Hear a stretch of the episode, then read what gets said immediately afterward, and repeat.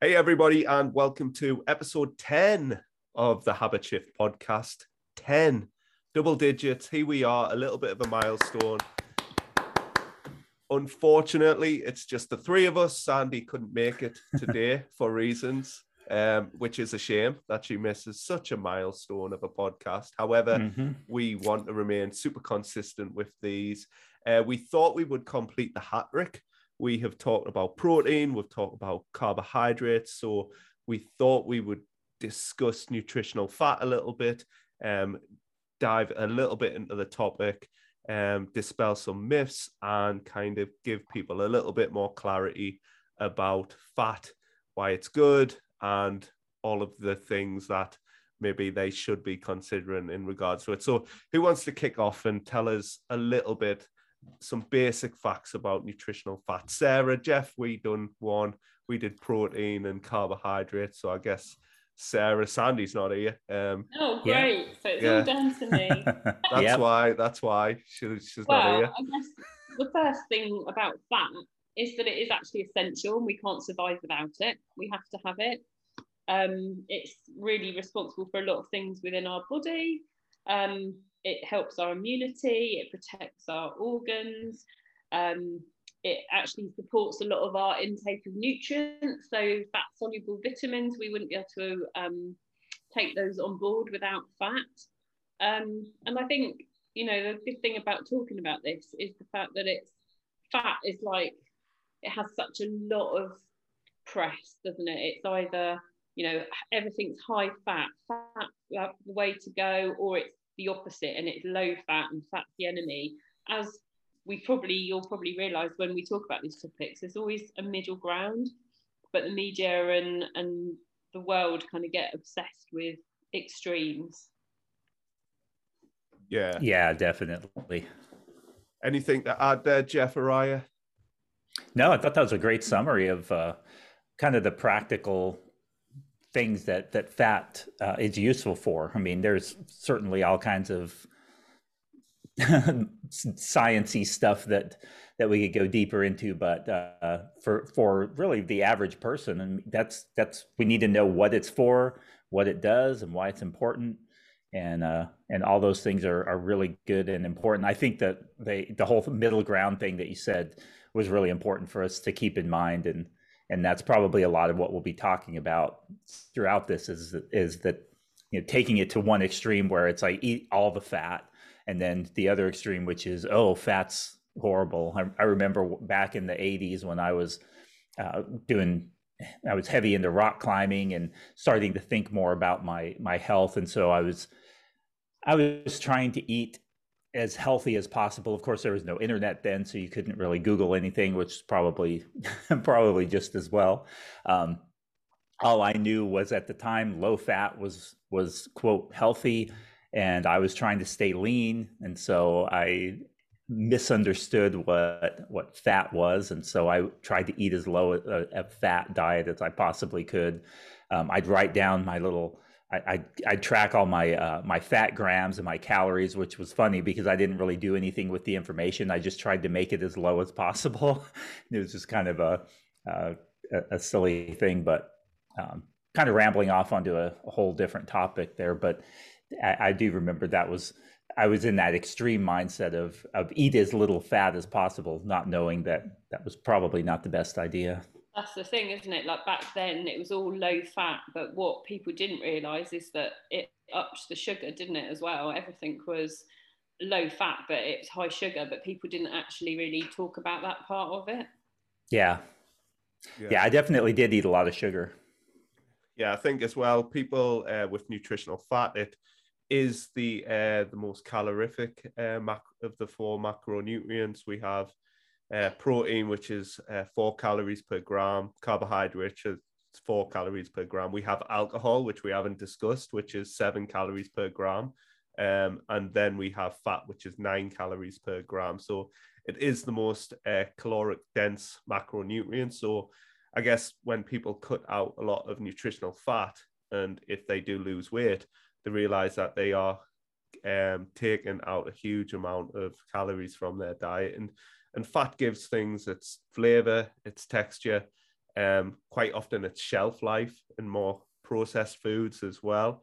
Um, it, you know, the combination we spoke last week of carbohydrates, fat, salt, sugar, all of these things give food, especially those hyperpalatable ones that kind of hedonic kickback, that dopamine, they're the foods that we want to eat, we struggle to put down.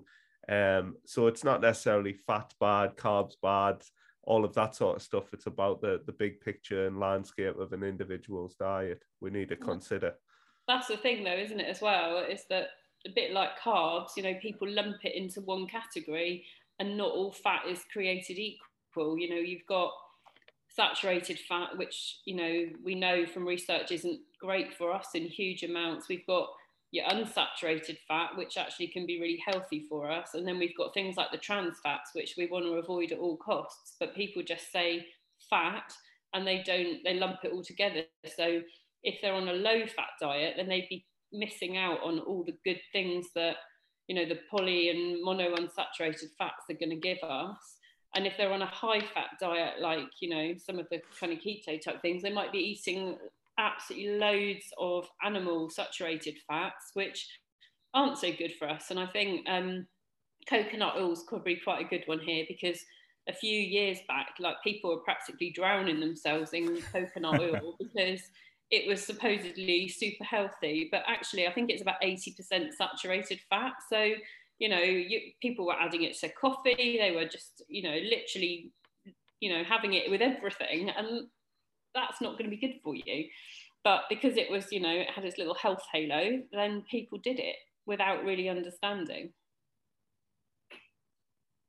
Yeah. Yeah, that's a really good point. That's that that it kind of goes back to that extreme thing. I think that happens so much with our uh, within our diets is and um, and well and also you know a, an important thing with with the fat concept is what what it brings to mind when we when we hear the word fat because uh, you know we hear fat from the diet and we often equate that with fat um, on our body which of course the the diet industry has has um, kind of ingrained in our minds that it's bad to have fat on your body. So we sort of hear oh fat on my body? Oh i'm eating fat. Well maybe i shouldn't eat as much fat and that will help the fat leave my body too. So um, I think what are your the, thoughts on that? I think over the years, there's been so many kind of like kickbacks to either nutritional fat or carbohydrates, and they seem to jostle between the two. And I think, as we know, that the middle ground is probably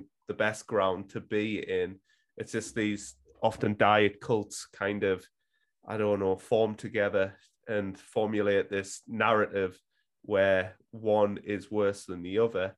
Um, and as you said, like a, a diet that is skewed towards maybe too high in saturated fat and particularly trans fats because I think they get chunked together, trans fats and saturated fats. And mm-hmm. trans fats are really the ones that we need to be super mindful of. Um, but you know, having dieted numerous times and lost a substantial amount of body fat. Um, and I mentioned last week, like the carbohydrate to fat ratio in a lot of successful like physique athletes tends to be higher on the carbohydrates and lower on the fat side but we're still trying to reach that kind of fat threshold because there is certain qualities in nutritional fat that it brings from a, a health perspective such as like immune function um you know and all of that sort of stuff. Um so yeah for me i think looking at nutritional fat um i think it's an easy way to help regulate calories, but we don't want to completely cut it out of our diet. No, totally. And but I think again, when we look at fats, because we are looking on the over, overall diet, a lot of people are getting far too much saturated fat because they're having it from processed foods. You know, if they were having a more natural diet, then having it from your dairy and from animal process, you know, um, sources, etc., isn't going to be too much of an issue. But what tends to happen, it's it's the amount of processed food, the chocolate, the biscuits, the crisps, you know, the baked goods that are all really, really high in it, and that's comes with high calories, and it also comes with high fat, and that's not the fat that's doing us any good. Yeah, and there's there's evidence to support that. Just simply maintaining like a healthy body weight and body fat percentage is the most helpful thing that we can do. So the composition of your diet is important, but its ability to regulate body weight is often the most important thing because usually it's things start going wrong when people become unhealthy.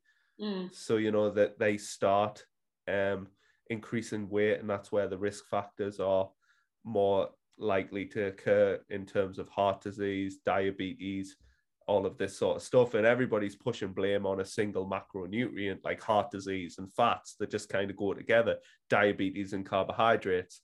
But you know, I've helped people who are pre-diabetic or even type 2 diabetic, and they've had a higher carbohydrate diet, but they've been eating in a calorie deficit that they can sustain, and all of their blood sugars come back like you know better than they previously were just through the fact that they are now healthier. They are eating a more whole food based diet. They eat more protein they eat more carbohydrates but from like fruits and vegetables and whole grains and all of that sort of stuff. And they are still having a little bit indulgent food here and there. They're not cutting it out. They're not like from one extreme to the other. And that's where usually the, the issue comes is like are people got this diet mentality again, particularly around nutritional fat. They're trying to avoid it for no realistic reason other than like they've heard it's bad or hearsay, all of this sort of stuff. Yeah, and I think it's it's a dangerous ground to go, isn't it? Because I think we look at body size and we think because somebody's in a bigger body, they might necessarily have had a you know a poorer diet um, and have eaten more fat and calories. Um, but actually, you know, the case for, especially for fatty liver disease, they reckon in America now one in three people suffer. And not everybody is overweight. You can still suffer with this condition, even though you may not appear so from the outside. And I think that's where we can we can judge too quickly as we look at a body shape and we assume their health status from that. And actually, we don't know what's going on inside.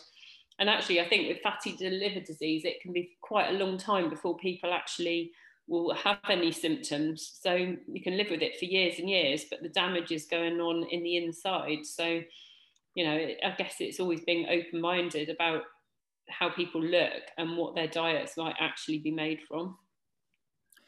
Yeah, that's a that's a really good point because it, it really does come down to where that fat is stored. Maybe we can talk a little bit about some of of that because I know we're talking about dietary fat, but there's dietary fat and then fat on the body, and and so uh, that's one of yeah, what you were talking about there, Sarah, kind of brought to mind something. I haven't read it uh, in detail yet, but I guess Roy Taylor has a um, has a new study out and and where they basically I don't like the conclusions that the headlines have because they're basically saying your waist size should be. Hey, Jax, stop barking. I'm, I'm trying to make a point here. All right. anyway, before we were rudely interrupted by my dog. Um, yeah, so he he basically the conclusion that, that's being pushed in the headlines is um, your your waist size should be the same as it was when you were 21, and that's um, you know that's I, there's a lot of problems with that mentality. But in any case the the main point was that he was finding that each individual is is very different. And the amount of of fat that you have on your body is going to be very different as as far as how much is healthy. So one person may be able to have a larger waist size and not have as much of that ectopic or that liver fat or the, the the visceral fat that's that's around the organs that causes that problem that you're talking about whereas somebody else can have a smaller body and they may they may be significantly smaller and actually have a higher level of that visceral fat because of the way that their their body stores fat. And so it's not really a one size fits all thing from from individual to individual. It, it's very very personal as far as the amount of fat that your body seems to store or carry and remain healthy. So kind of coming back to that point you're making, that's that's one w- reason why you can't just look at the size of a person's body and say, "Oh, they're a healthy size and they're an unhealthy size."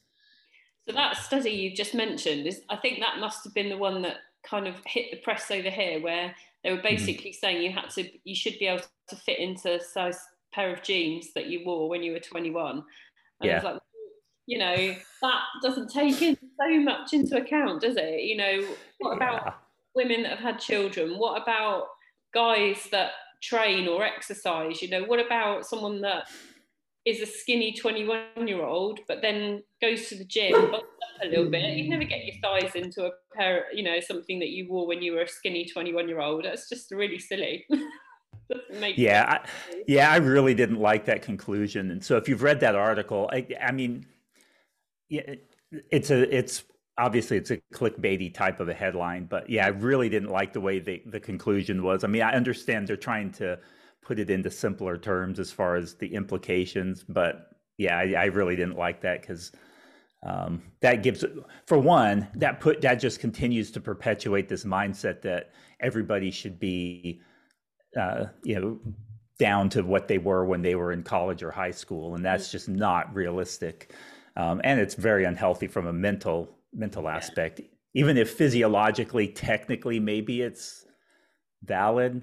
Again, I don't know that it would be, but um, basically saying, "Hey, each person's a little different," and that that, that if you've always been lean, relatively lean, and relatively smaller, and then that typically means that your body um, naturally likes to be at that size. Just like if you were always on the upper end since you were born, your body probably can tolerate a higher amount of body fat and still remain healthy. And so it's kind of important. That's one of the things that we look at with kids, you know, the growth charts and stuff when parents are concerned, hey, I think my kid is gaining too much weight, and that kind of thing. We look at the growth chart and say, well, is it has it been consistent or not? And um, if it's consistently higher or lower, even below the average, then that may just be what's right for them. So I guess we're kind of getting off on a tangent there, but. And unless you're under 30, I mean, who's still got their genes from when they're 21?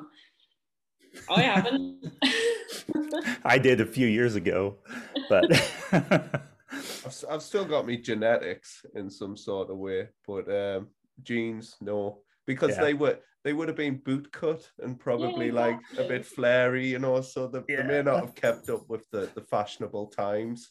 Um, yeah, my wife made me get rid of my acid wash jeans, so yeah, that was that was probably probably a good a good decision. Yeah, but yeah, like, in it's just funny because I I guess these people are just saying, listen, this is very much the ideal, but as we well know, we don't live in an ideal world and we don't want people to be put off trying to improve their health a little bit because a lot of people who watch or listen or invested in this type of stuff are going to be trying to improve from where they're at. And as we talk about in the, the health episodes just simply trying to improve your health in some sort of way um, is going to be beneficial. And um, discussing the nuances in nutrition including nutritional fat um, you know, it's going to help give people a bit more objectivity to what is truly healthy. And as we know, trying to get too healthy is unhealthy. So trying to be perfect, trying to cut out, you know, fat, carbohydrates, protein, over exercise, like not socialize, anything like that isn't really going to uh, pay off very well in the long run. But yeah, I mean, nutritional fat, we'll we'll get back to that. Um, as Sarah said, um, and as you guys were saying, like you can't judge a book by its cover, basically, and people might not. Um, they might be lean, they might have very low percentage of body fat, but doesn't necessarily mean they're healthy. And Sarah touched on it, like the the vitamins and minerals that are necessary to be absorbed alongside um, a fat within a diet, which is A, D, E, and K, if I'm right. Mm-hmm. So obviously, if we're cutting out fat, we're not just losing out on a on some energy that comes alongside of that, but the ability to absorb certain micronutrients, which is going to have a, a knock-on effect from a, a, health and immunity perspective. Mm-hmm. Yeah. Now, what do you guys do as far as how do you help um, clients get the uh, get at least an adequate amount of fat? Do you find that people that that's hard for some people, or do you find that most people tend to to get enough fat in their diet? And if uh, you know, what, how do you recommend that? Because protein, we obviously have that uh, kind of what research has shown, and, and we have a grams per kilogram of body mass kind of recommendations that we can give, but we don't really have that necessarily with fat. So, how do you guys uh, go about that? So, like, I, I prefer to habitually look at it like, you know, if if if I'm honest, I would like to see it in two or three meals out of the day, but sometimes even myself, I'll just have a meal where I kind of bulk it in as a wanna you know, so I know fine well it's taken care of. Mm-hmm. Um, mm you know, so that might just be something like whole eggs, maybe some oily fish, maybe some, and that'll be where I predominantly get like all of those quote unquote good fats from because I think it's just typical that people neglect like mono and polyunsaturated fats. Like there's a lot of emphasis. Any fats that they are ingesting seemingly a trace fats or a byproduct of you know the meat or dairy or like processed food that they're consuming so i do like to have like a designated meal that is like right this is my good fat meal if you'd like i'm definitely getting it in there whether it's some nuts as i said whole eggs oily fish in particular um you know which is largely underconsumed um but yeah, that's how I go about it. But it just again, it just depends on the person. But if I'm noticing glaringly, obviously, that they are missing nutritional fat, I just tend to like be like, right, can we get one meal that takes ticks that box? Yeah, I don't find that people struggle with not having enough fat. I think it tends to be the sources that they're getting from it from that maybe is the bit needs changing around a little bit. But you know, as Ian says, if you're having whole eggs, if you're having dairy, maybe some full fat dairy. Um, I mean, like for example, like I now started having my either overnight oats or porridge for breakfast, and I'll add some. Um, I usually use five percent Greek yogurt, and then I'm adding some pumpkin seeds and bits like that. So you're getting and some chia seeds in it as well, and you're getting your healthy fats that way, and it doesn't add a huge amount of calories to it. Um, well, I think, you know, like you look at people's diets and they're getting it from the chocolate bars or what have you. And, and then you just need to swap it around a bit and make a few tweaks and go, well, okay, how can you get some better quality fats in and reduce some of the other fats? Again, it's always about what you can you add in rather than what you can you take out or at least swap rather than just, right, I'm cutting it out because that's what people tend to do, isn't it?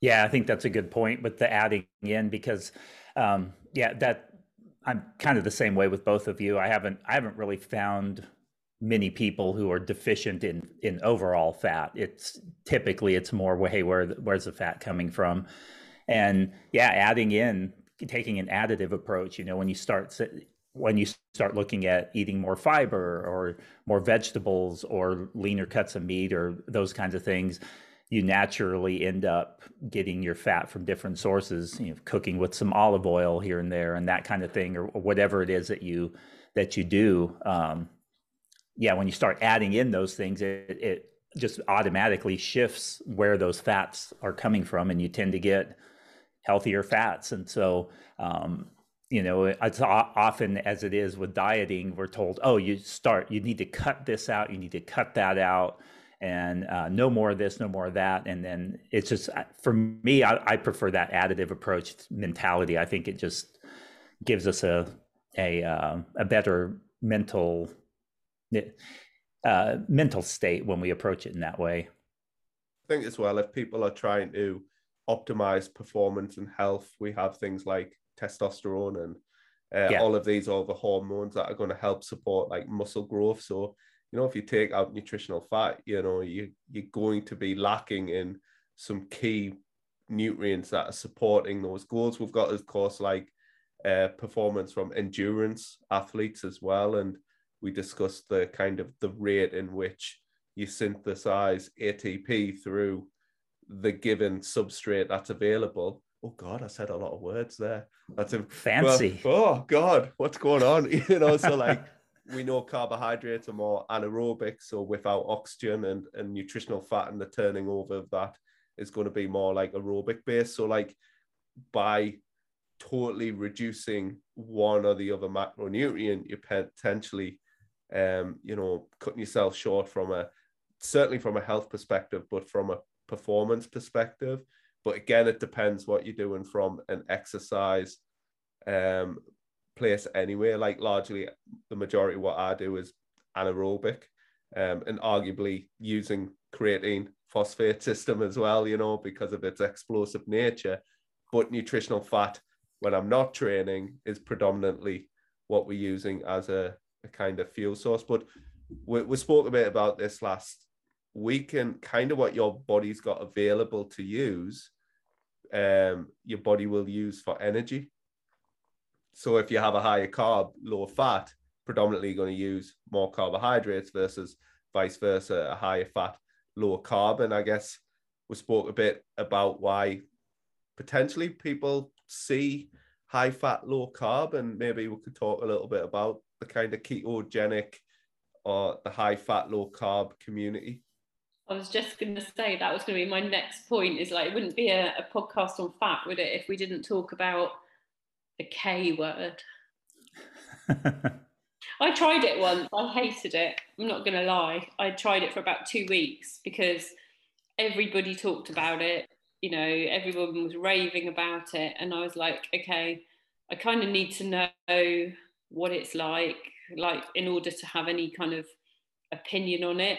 And it just like it just to me it was messed up. I just sort of you know I found myself going into the supermarket bypassing all this lovely fresh produce and going for cream and going for you know like butter and all these things of high fat because I think if you really really look into it you know you could do higher fat healthier by using the oily fish and this that and the other but a lot of the diets that were put out there weren't done that way. They were all about, you know, have the bacon. I don't like bacon, but have the cheese, you know, have all that stuff. And I was like, but I just want, you know, like a big bowl of fruit, or I want carrots with my dinner. And and I just found that it was, I just couldn't, my head didn't compute. I was like, I feel like I'm missing out on so many healthy, nutritious foods. And I'm just, and I didn't enjoy it at all. And you know what? I didn't lose any weight either. So, yeah. yeah, you didn't didn't get benefits in either way from it. I, I think yeah, as well, like I, the the ketogenic community will have like their usual responses, like you didn't do it long enough or you didn't do it right. Mm. You know that they, they're very defensive about it. You know, I've had people come to me and they're, they're like, "You're gonna hate us, Ian," and I'll be like, "Why?" You know, and these aren't clients; these are just people I know, and they just know that I'm into health and fitness and all of that, and a nutritionist, and like, oh, I've started keto. And partly, I want to turn around and say, I literally don't care. Like, it has no impact on me. but then two weeks later, they're like, oh, I couldn't stick with it, and it's like, well, yeah, like it, it regulates um, energy balance. Some people do genuinely feel better on it, but I think it's the appeal of eating bacon and eggs at every meal and all of that sort of stuff. And it's exciting. And i think a lot of people want to be excited about their diet.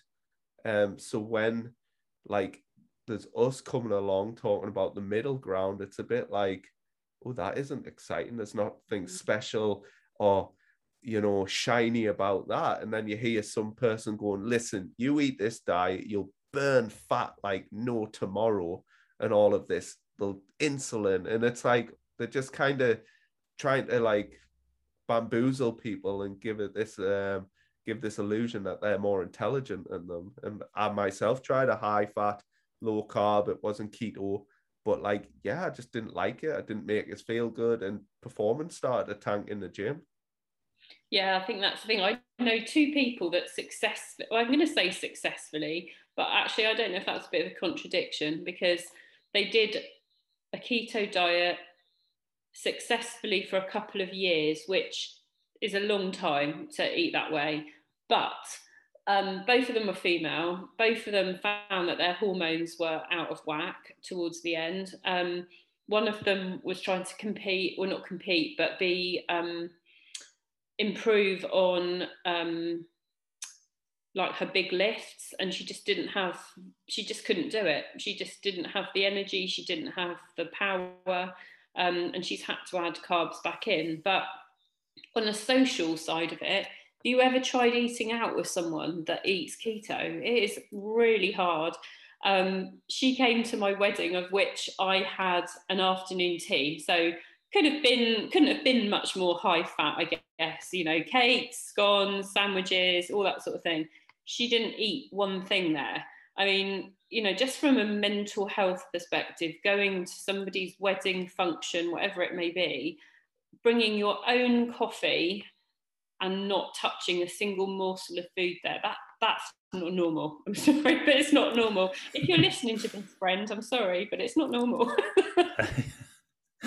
yeah. Yeah. I mean that's that's the that's one of the things that people don't factor into it is is that that social aspect and and your food preferences. I mean, most people like carbs, and there's a lot of sources of carbs that are very nutritious: whole grains, legumes, um, potatoes, fruit, all of those things. And those are those are things that you have to really minimize um, or almost completely exclude on on keto uh, in order to remain in ketosis because that that state requires a very low carb intake. And so eh, you can't just you also can't just go off keto for the weekend. That's one of the things that, that i hear people say is oh i'm keto during the week and then on the weekend i eat carbs. And i'm like that's that you're you're completely missing you're making it really bad you do one or the other but don't don't play the middle ground because you're just going to feel like garbage mm. um, because your body is never going to adapt uh, in the way and you're always just going to be providing it with too little uh, carbohydrate. And, it, and keto was never put about, was it, as a, as a mainstream form of eating? It was a clinical way of eating for you know, juveniles with um, epilepsy, wasn't it, I believe? Um, because of the way the brain works and everything. Mm-hmm. That's a completely different thing from Joe Bloggs on the street, cutting out practically every joy in life, you know? So yeah, it comes down to. I mean, some people are some people are fine cutting out most of the carbs from their diet, but but I find that the majority of people don't. And and I also you also find that people, and this is a, a telltale sign that a diet is is really not a, a, a, a very good diet, and that is that when people follow it for a period of time and then they just can't stick to it and they go off and they keep talking about yeah i lost so much weight when i was on keto i need to get back on the on the wagon and and almost like it's just this this uh, this drudge this thing that they just ugh, i've got to do it but i know you know i know i'm supposed to and so i guess i'll go ahead and do it again because it quote worked before and that kind of thing. And and anytime I hear that mentality around eating, um, it just it sends up red flags because I mean we should enjoy our eating, and especially like you were saying in those social situations, it's such a big part of literally every social situation, whether whether it's a business related one, personal related one, celebrations, holidays. I mean, they all all of those things you should be able to enjoy them, and you can't if you can't eat the food there. This is one of the, the hard things with helping people with weight management, you very quickly realize that it this isn't necessarily just a a, a food issue. Mm-hmm. You know, it's very much a like a psychological and often an emotional issue. And like when they are, and it doesn't matter whether it's keto or tracking calories or you know being good. It's the language they use. It's the headspace that they've gotten themselves in through potential years of dieting, like decades, and you know they might come to us in regards to helping them, and you know we are having a more balanced approach, but that allows them to be more consistent, more flexible.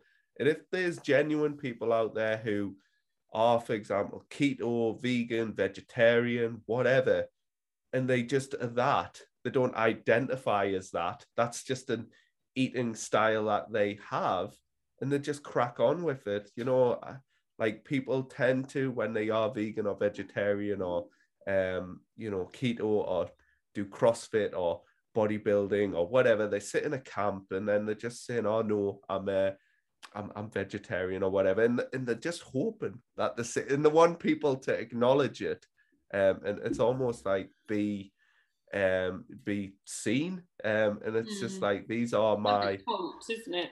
Yeah and i just think like crack on. If that's what you want to do if you genuinely wanted to do that and that was who you were you don't have to sing from the hilltop.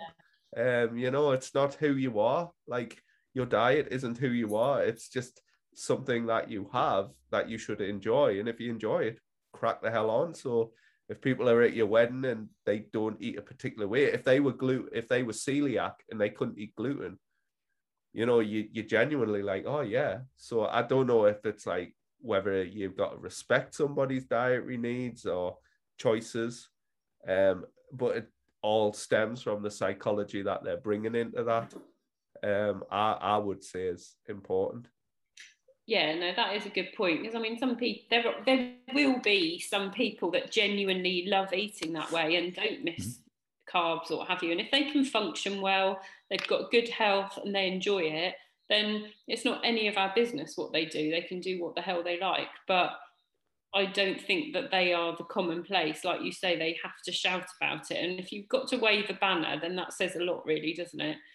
Um, and it's the same yeah. with all, it's not just keto, like you say, it's a lot of them. And, you know, that is your personal choice. You don't need to ram that down other people's throats. And I think that's where it tends to get argumentative, especially on social media, because, like you say, people don't just quietly get on with it. It's like a, you know, it's the new shiny thing. And, and because of that, you know that they're not going to keep it up long term and good luck to you that do. You know if you're listening to this and you love keto and you enjoy it and you're healthy then good on you. You know you're a better person than me because i couldn't do it at all. I wouldn't want to do it. But um, i suppose one thing on that point though is is that i think this will come up in another um, podcast we're about to record soon actually is the fiber aspect. And if you are eating a super high fat diet, that will come at the cost of fiber. And we all know how good fiber is for us. So that is a point, I guess, just to note. Good health, yeah. Yeah.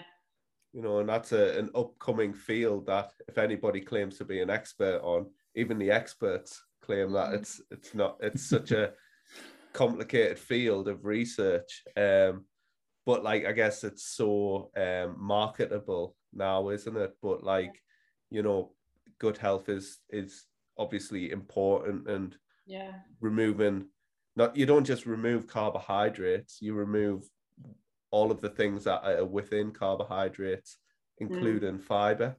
Yeah. Yeah, so that is that is an important thing. You know, if if somebody is listening that's doing keto and they are kind of set on doing that, um, make sure you're getting those fibrous vegetables, which we'll be talking about in the fiber episode. But um, you know, you can you, you those don't have as much in the way of the carbs that interfere with with keto, and so um, you know when you hear people that are eating kind of what I would say is a healthy keto, if as healthy as possible, it's they have a lot of those fibrous vegetables in there at least. So um, yeah, I guess for me, like if we're if we're looking to kind of wrap up, is there any kind of sort of main points you'd probably like to um give people to go away with in terms of fats choices, amounts, you know, how to get it in? I know I touched on it a little bit of focusing maybe on one or two meals to take care of that. But how about you, Jeff? I know with the intuitive eating, I'm interested in yours. Yeah, um, I would I would say you know when, with intuitive eating, you typically will base it more on how certain amounts make you feel. So if higher fat, if you tend to feel better, then as you guys say, crack on. Um, if you if, if higher fat upsets your stomach and and a particular food gives you heartburn, then that's the reason that you avoid it. You don't avoid it because it's quote unquote unhealthy. Uh, and so our bodies tend to prefer the foods that happen to be healthier. I mean, it just, I think all of us can attest the fact that when we eat more whole foods, less processed foods, that we often feel a little better. And so, in, in, from that perspective, you you base it more on on feel, and when you do that, you're going to end up eating um, a good mix of things. And one of the things that I, I often uh, address with people, and then especially with kids, because uh, there's different things that you can do there, but but the importance of fat is that it also is important in satiety. So in sustaining us from meal to meal and helping us to eat the amount of food that's appropriate for our our particular body. And so, you know, you can take a restrictive mindset, you can take a tracking approach and use those things to to kind of keep you within a, a certain amount of food, or you can base it more on on hunger and satiety. And when you do that, if you're eating fat at, uh, I always encourage people to eat fat at every meal, um, some kind of fat source, because it does have that sustaining effect in that sustains us in a different way than carbs does. And we know protein does also. And so I just, I encourage people to eat protein, fat, and carbs at every meal. And from that, that satiety perspective, because it, it helps prevent grazing, um, you know, we know too that when you eat dietary fat, it slows down gastric emptying, meaning it's going to keep that food in your stomach longer. So you're going to feel fuller a little bit longer and all kinds of things like that. So approaching it from that perspective is kind of how I, I tend to use it um, when coaching people, like in an intuitive eating um, framework or, or, or with child nutrition. So, yeah, I, I would just go, you know, boring as it sounds, middle ground. Don't be extreme. Mm-hmm. Don't cut it out completely. Don't go super, super high.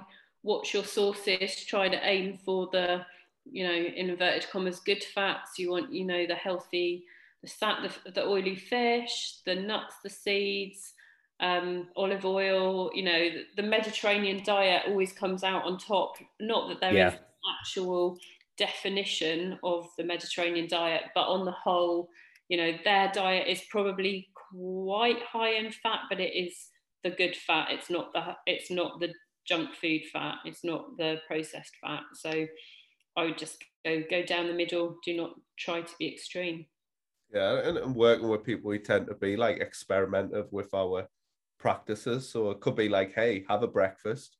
Um you know maybe one day have high protein high fat. Maybe the next day have high protein high carb. Maybe the next day have like a, a splice of the three. And just kind of maybe see what you feel like at lunch. And mm. if like it gets to lunchtime and you know, like me, I'm quite I don't know whether it's it's half decent metabolic flexibility and utilizing both sources, but I can have a high fat, low carb, high protein meal, and it will satiate me as well as a, high carb, low fat meal. You know, I just I don't pick. I don't get. The only time that I'm hungry is if like I have truly like way under eight, like on a particular meal. But I can manage hunger quite well. I'm just like, yeah, I'm hungry. That's fine. Trust me, I, I have learned to manage hunger, um, given my history. So you just kind of like I think you need to be a bit experimentative with it. Um, you know, and I think a podcast could be on its own regarding like fish oils or just supplements and key supplements, yeah. but eating oily fish a couple of times a, a week isn't going to hurt you. Um, but considering supplementing with some sort of EPA, DHA, um, whether that's from fish oils or algae oils, if you are, um, you know, if you've been watching Seaspiracy on Netflix, another great one. That's a joke, by the way. but you know, just so you're saying, don't watch that. Well, yeah, don't watch that because like you'll just never eat fish again. Apparently, I, I, but, I mean that's probably again another podcast. Just you know, um, mainstream media, um, and all yeah. of this sort of stuff. And I guess this is from where these conversations stem from regarding nutritional fat. But yeah, other than that, um, yeah, I think we can wrap it up there. So if you have enjoyed the podcast, uh, make sure you leave a review, uh, subscribe, share it around with your friends and family. Means a lot. Uh, take a screenshot and tag us in your stories. Uh, you know, you can find us all on Instagram. Join the Facebook group, The Habit Shift, um, and find us on Instagram. And yeah, other than that, thank you for listening. And thank you, Jeff. Thank you, Sarah. And we'll speak to you next time. Thank you. Bye.